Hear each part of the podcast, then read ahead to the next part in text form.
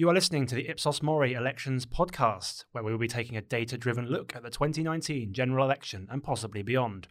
Each episode will feature a panel of distinguished guests looking back at the past week of the campaign and asking who's up, who's down, and what should we be looking out for in the next week. We will also be delving into the data, looking at some Ipsos Mori polling, and asking our experts to explain what's behind the trends we see. Hopefully, we'll have some fun along the way too. Thanks for listening.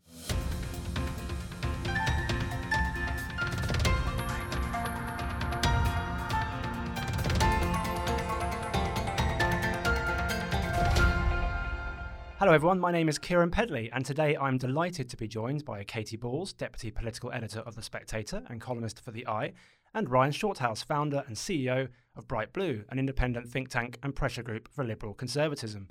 Welcome to you both. Hello.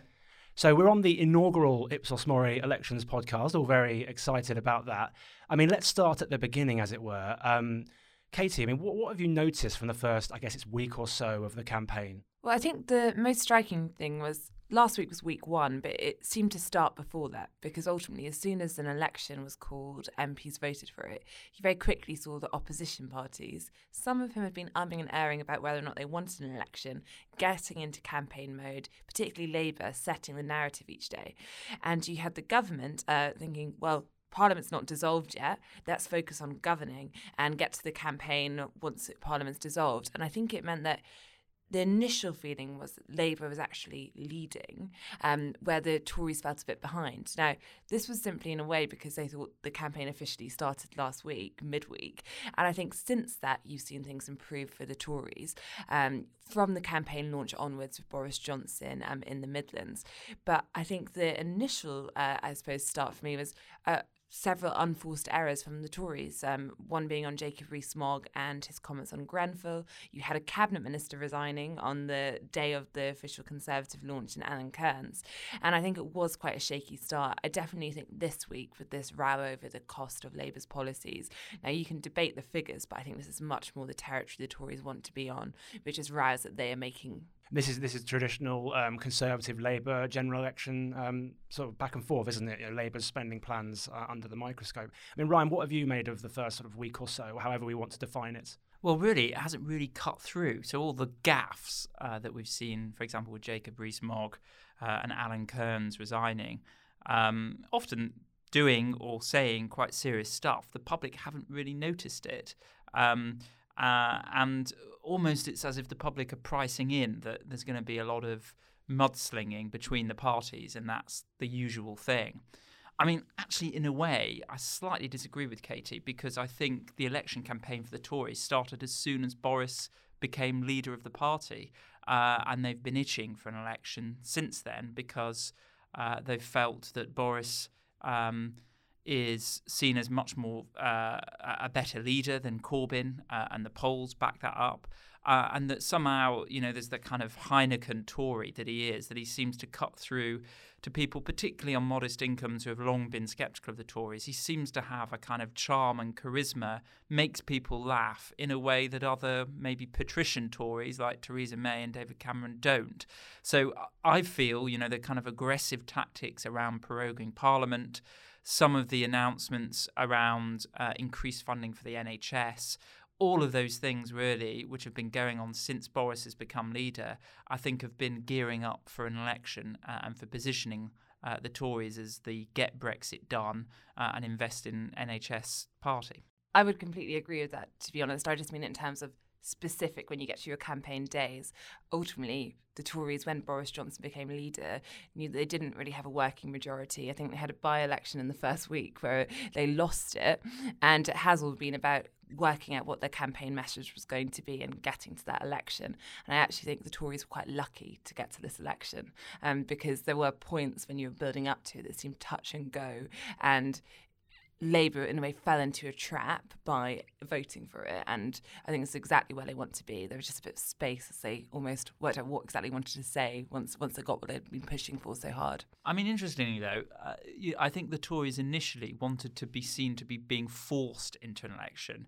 So not to, you know, Brenda from Bristol who said not another bloody election. Um, you know, Boris I think wanted to reluctantly go into it, but I think over time it became clear that really they were really gunning for an election. Um, I don't know if that's going to have a huge impact on how the public perceive the Tories, but um, you know, in the end, they had to just sort of admit they were really going for it. So the big news this week uh, appears to be the Brexit Party's decision um, not to stand uh, against Conservatives in Conservative-held seats, um, but at the moment, at least, to stand everywhere else. And we'll have to wait and see exactly uh, where they do stand. What do we make of this? Because um, yeah, the, the theory goes that this is a very good thing for the Conservatives. I think it's good in some ways for the Conservatives. As soon as Nigel Farage made that statement, you saw, you know, b- bookmakers slash the odds on the Tories winning a majority. I thought that was missing some of what was happening with the pledge because ultimately Nigel Farage was saying we're going to stand down candidates in all the Tory held seats, so every seat the Tories had won in 2017. Now, that is helpful in some areas. I think it's particularly helpful if you look at areas uh, in Scotland where they uh, have some seats, in Aberdeenshire area, with tiny Tory majorities. And I think that it will help that you can't have a couple of votes going here and there, also potentially in the southwest. But ultimately, to win a majority, the Tories are trying to pick up. Uh, Tory target seats, which are Labour Tory marginals. Um, the red wall, some pollsters have called it, called it in the Midlands, and I think the Brexit Party still want to stand candidates there. So it's not helpful on the level of the seats they're trying to get if you think just about candidates. However, as soon as Nigel Farage stood up and said that he believed um, that there was a risk that by the Brexit Party standing everywhere, you could have a hung parliament and Brexit might not happen. I think he helped the Conservative argument.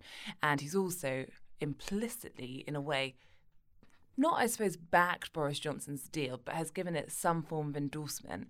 And I think back to the first election launch from the Brexit Party, which I sat at in Westminster, where Nigel Farage was ultimately saying this was a Remainers Brexit deal. It feels like you've moved quite some way if you're saying you're going to. Fair way indeed, yeah. Yeah, so I think that does help. And if you look at some of the polling out yesterday, it suggests the Brexit Party is really being squeezed. So it might not even be such an issue where they're standing candidates. What do you make of that decision from the Brexit Party? Because as you say, it's quite the um, uh, about turn from Nigel Farage, right? So one minute he's saying this isn't real Brexit, next minute he's he's not standing against Conservatives, but he uh, in Conservative held seats, but he still stand he still could hurt them in, in, in target seats as you suggest. I mean, do we have any idea what's motivating this change for the Brexit Party and Nigel Farage? Well, I think Nigel Farage wants to be a player still in the political system. And in a way, if he can get those votes in those Tory Labour marginals, uh, and maybe get some MPs, he can be uh, the kind of kingmaker in in a hung parliament,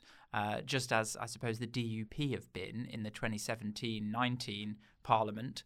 Um, although Boris, of course. Um, uh, sort of has been seen to abandon them in the end, but of course they had a lot of influence, and maybe that's the approach that the Brexit Party are trying to take. I mean, my general view on his announcement is that we shouldn't exaggerate the impact of it. I mean, a lot of people who vote Brexit Party won't necessarily automatically go to the Tories. Um, uh, you know, I think a lot of them uh, may do, but it's it, you know a lot of them, like with UKIP, may just stay at home. Um, that may be the alternative they do.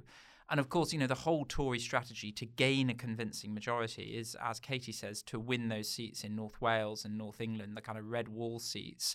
Uh, and they are full of voters with strong Leave identity, maybe from more traditional working class backgrounds.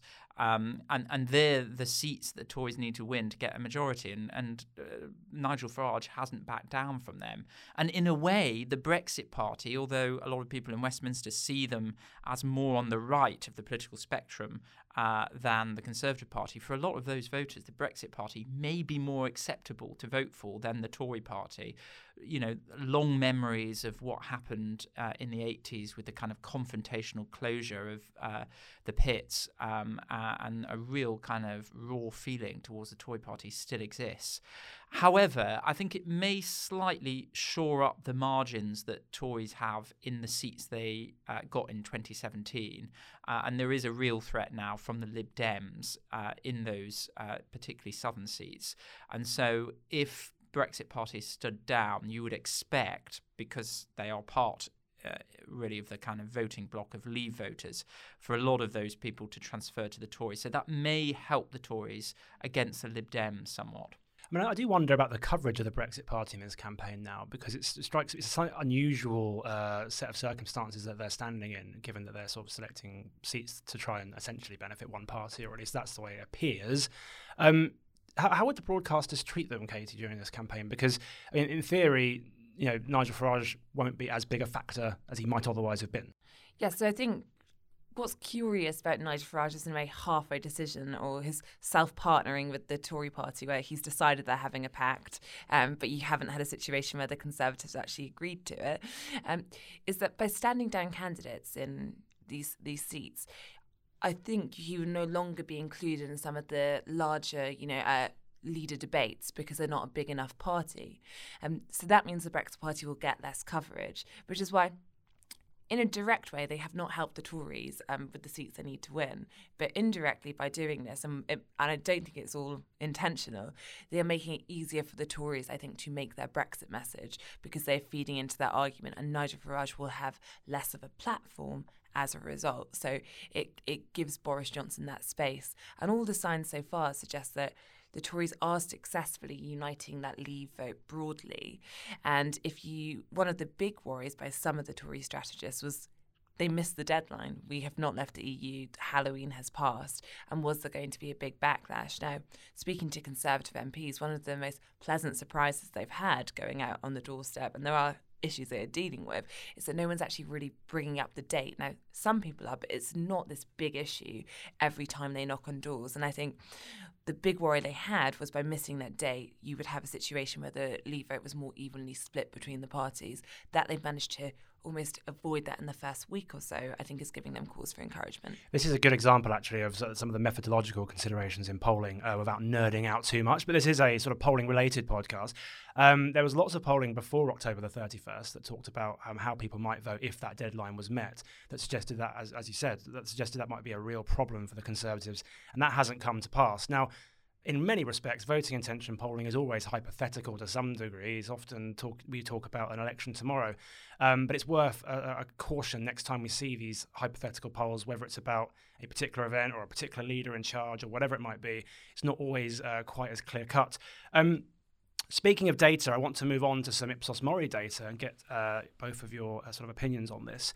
Um, so, our Ipsos Mori Issues Index, which is a monthly uh, survey that we do face to face in people's homes where we ask people what are the issue, big issues facing the country, and we get people to tell us. So we don't prompt them with a list; they just tell us in their own words, and uh, we get the data back and crunch the numbers.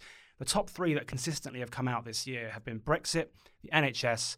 Uh, and crime and, and, and, policing and so on, uh, with our most recent data showing that uh, uh the environment and sort of climate change uh, in number four, but it's, it's, when you get to that level, it's quite close. So um, Brexit, the NHS, and crime. This is often called the Brexit election. I think Sky actually call it that. I mean, is this election just about Brexit, Ryan? Uh, no, uh, but I think it will be the prime consideration because it is, in essence, the kind of final showdown to determine the fate of Brexit. Uh, and I think, you know, the public, as the Tories have kind of plugged into this idea of just get Brexit done, get it resolved. It's been stalemate for too long. And, um, it's you know we need to move on to other issues. The Tories are sort of you know I think got the right message there. Uh, but ironically, really, it's only one party that's offering a real end to Brexit, and that's the Liberal Democrats by stopping it altogether. You know, even if the deal goes through, Boris's deal goes through, Brexit will still be discussed and debated, and there'll be big issues in terms of negotiation with the EU and other third countries through free trade agreements. Um, so, yes, um, and really what's interesting is the amount of volatility in terms of voter volatility in recent elections, number of people switching parties. But my understanding is that actually a lot of that volatility is within the Leave Remain blocks. So people switching from Labour to Lib Dem, people switching from uh, Tories Brexit Party or, or, whatever direction. So a lot of the volatility is inside those two identity blocks. Uh, and really, that shows you just how important Brexit as an issue has become uh, to the way that people identify and the way that people vote. Um, Uh, and it's for that reason that I, I think, you know, because the country is so narrowly and strongly divided, um, you know, people like John Curtice will say this that you know he he thinks we may end up where we started with a hung parliament because of that kind of narrow, uh, of that narrowness in terms of the division. But of course, that depends on how voters will react in terms of tactical voting and whether parties will stand down and whether. Um, you know the Lib Dems will mirror what um, the Brexit Party has done. You know they're um, what they did this week with Canterbury, where the candidates stood down Tim Walker. Um, but the Lib Dems have said actually we will put in a candidate. Shows maybe they're not going to be doing that. Um, but yeah, I think Brexit is all defining. Um, but you know there'll be issues on the margins. But I think people will go to the polling booths with Brexit in mind in terms of where they think we should be going. I mean, we saw in 2017 how you can aim to have a Brexit election and actually have domestic issues dominate the agenda.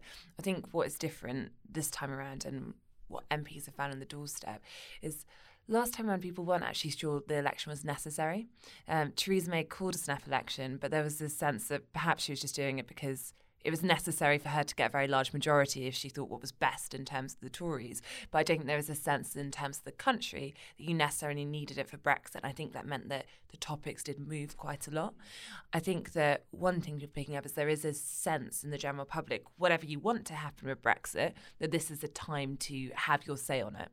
Now, I still think that domestic issues are clearly going to have a big role to play. You see, Labour's favourite attack line is trying to combine Brexit with the NHS and constantly talking about this US trade deal the Tories would negotiate and how that could lead to the NHS privatisation or lower standards in food. So you can see them trying to fuse domestic with Brexit.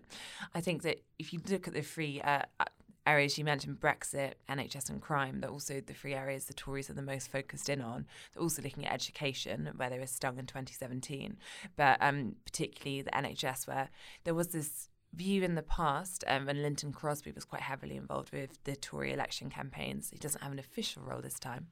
Um, that ultimately the NHS was always a difficult issue for the Tories. So you were better not going near it too much because it would just lead to you being wounded.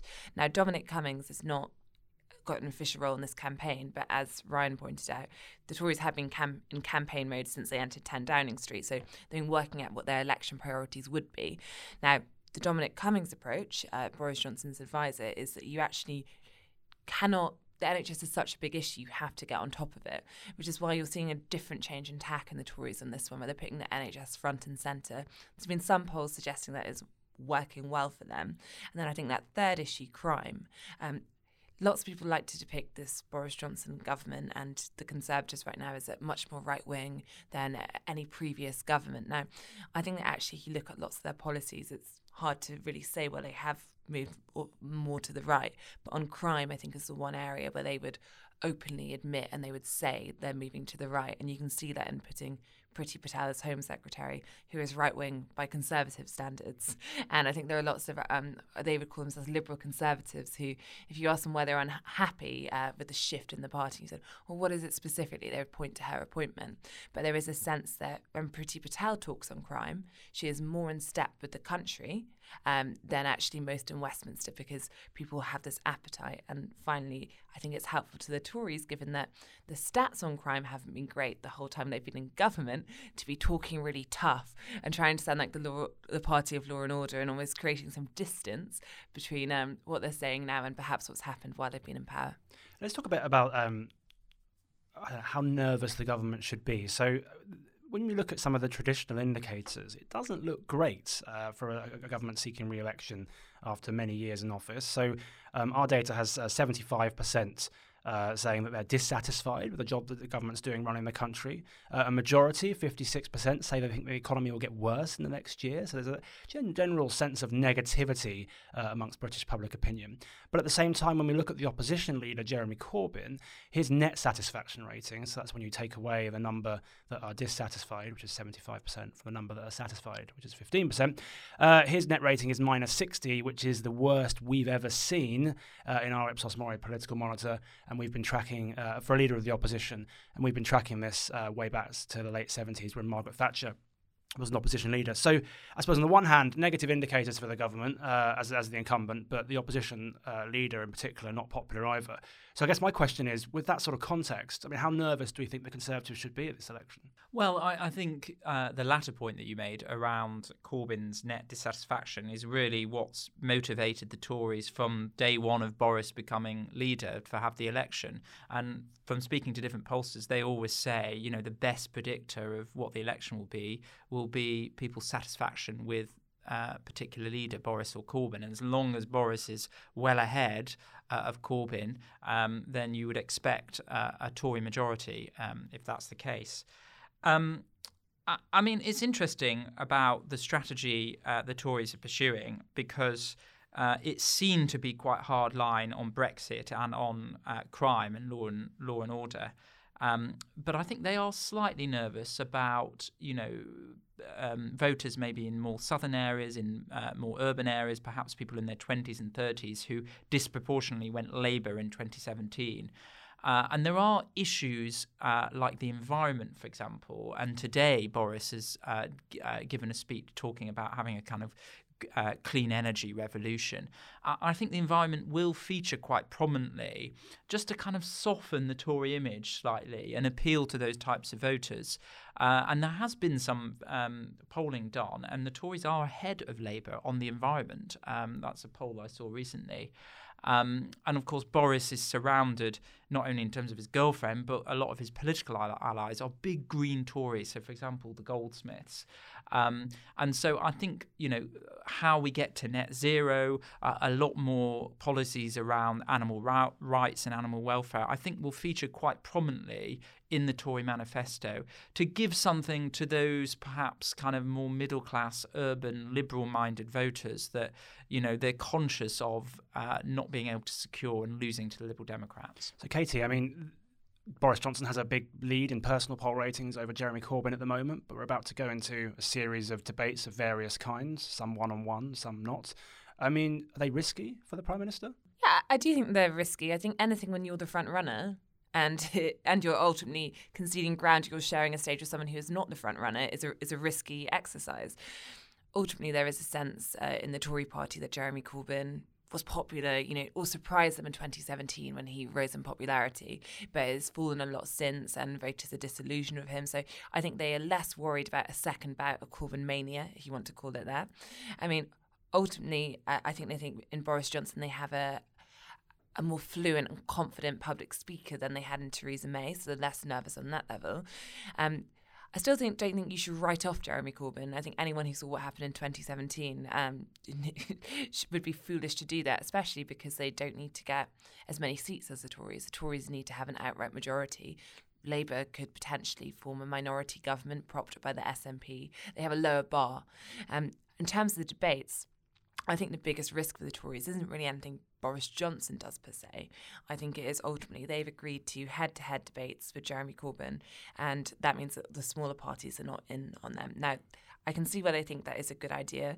Ultimately, on this to, question, to frame the choice yeah, between the two men. On this question, who do you think is the best prime minister? Boris Johnson already leads. You confirm this idea. It will potentially bring back some liberal conservative voters who voted Remain in the EU referendum, who don't really want Boris Johnson's Brexit plan. But if you frame this choice, they might think, actually, I, I won't vote Lib Dem because I'm going to get Jeremy Corbyn.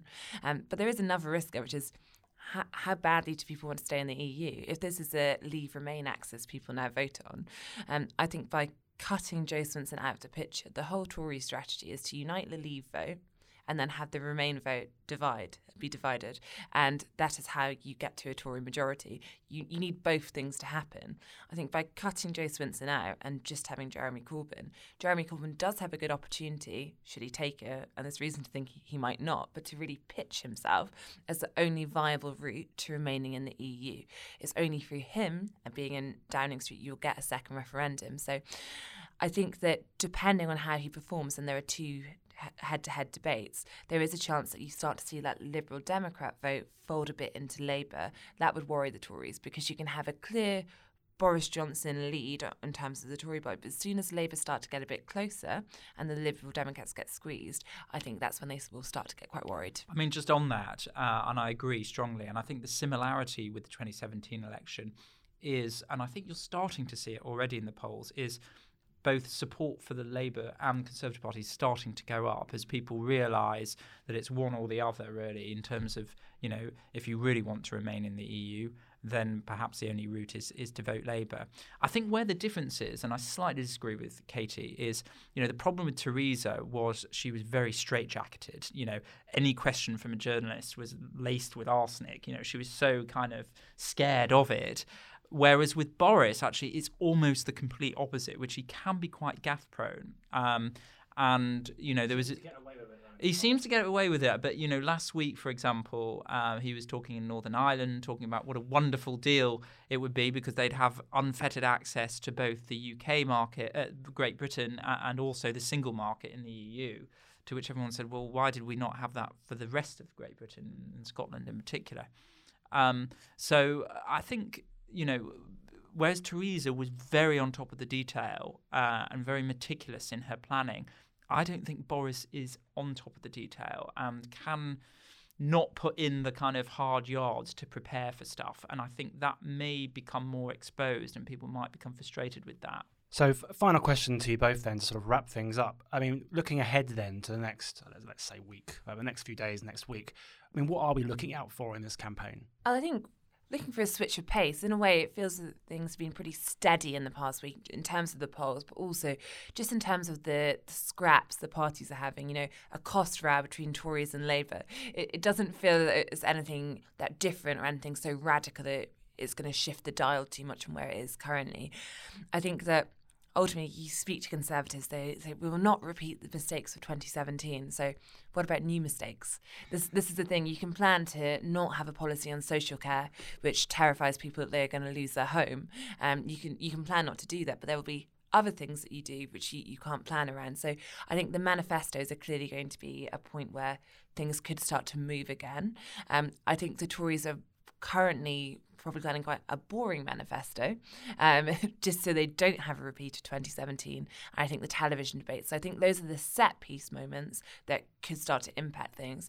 But as of anything, and you look at the floods at the moment, there are factors beyond either party or either the two main parties' controls that can start to shift things. So that's why it's very unpredictable. Yeah, I'm particularly interested in the manifestos, particularly the Tory manifesto. Uh, I agree with Katy. I think that you know the last manifesto felt very kind of detailed and philosophical, but was kind of more suited to a seminar rather than doorstep. So I suspect that this Tory manifesto will be slimmed down. Will have a lot more straightforward retail policies. Um, I've heard rumours that it might be delayed. I mean, there's a kind of feeling that the 2017 manifesto really hit the Tories and that was a turning point in the campaign. So leaving it till later in the campaign may suit them. Uh, and you know, you look at the contrast with the Labour Party, who seem to be announcing bucket loads of policies every day, really to get on the front foot, talk a lot more about domestic policy and uh, the impact of austerity on public services. But I think the contrast will be quite acute. I think it will be like a long shopping list from Labour, whereas Tories will be a lot more contained. One final thing, though, to think is just the logic of the Tory party's Brexit and electoral approach will mean that the types of voters that it wants to uh, bring on board and be part of uh, the centre right movement will be people, uh, you know, a lot further north in England, a lot more modest incomes. So the logic of the electoral approach of the Tories is that their so, their kind of economic and social policy agenda will be more progressive. It will have to move to more to, to the left more. So in fiscal policy, you're seeing, you know, the kind of fiscal discipline approach kind of being abandoned.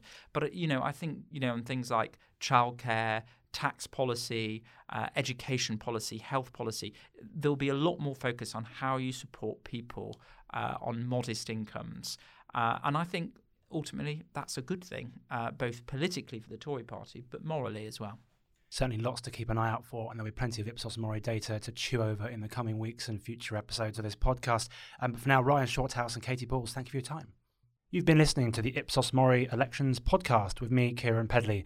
If you like what you hear, why not subscribe on iTunes or one of the other podcast apps that you might use, or tell a friend about us on social media or elsewhere, and keep an eye out for more Ipsos Mori Elections podcasts in the coming days and weeks.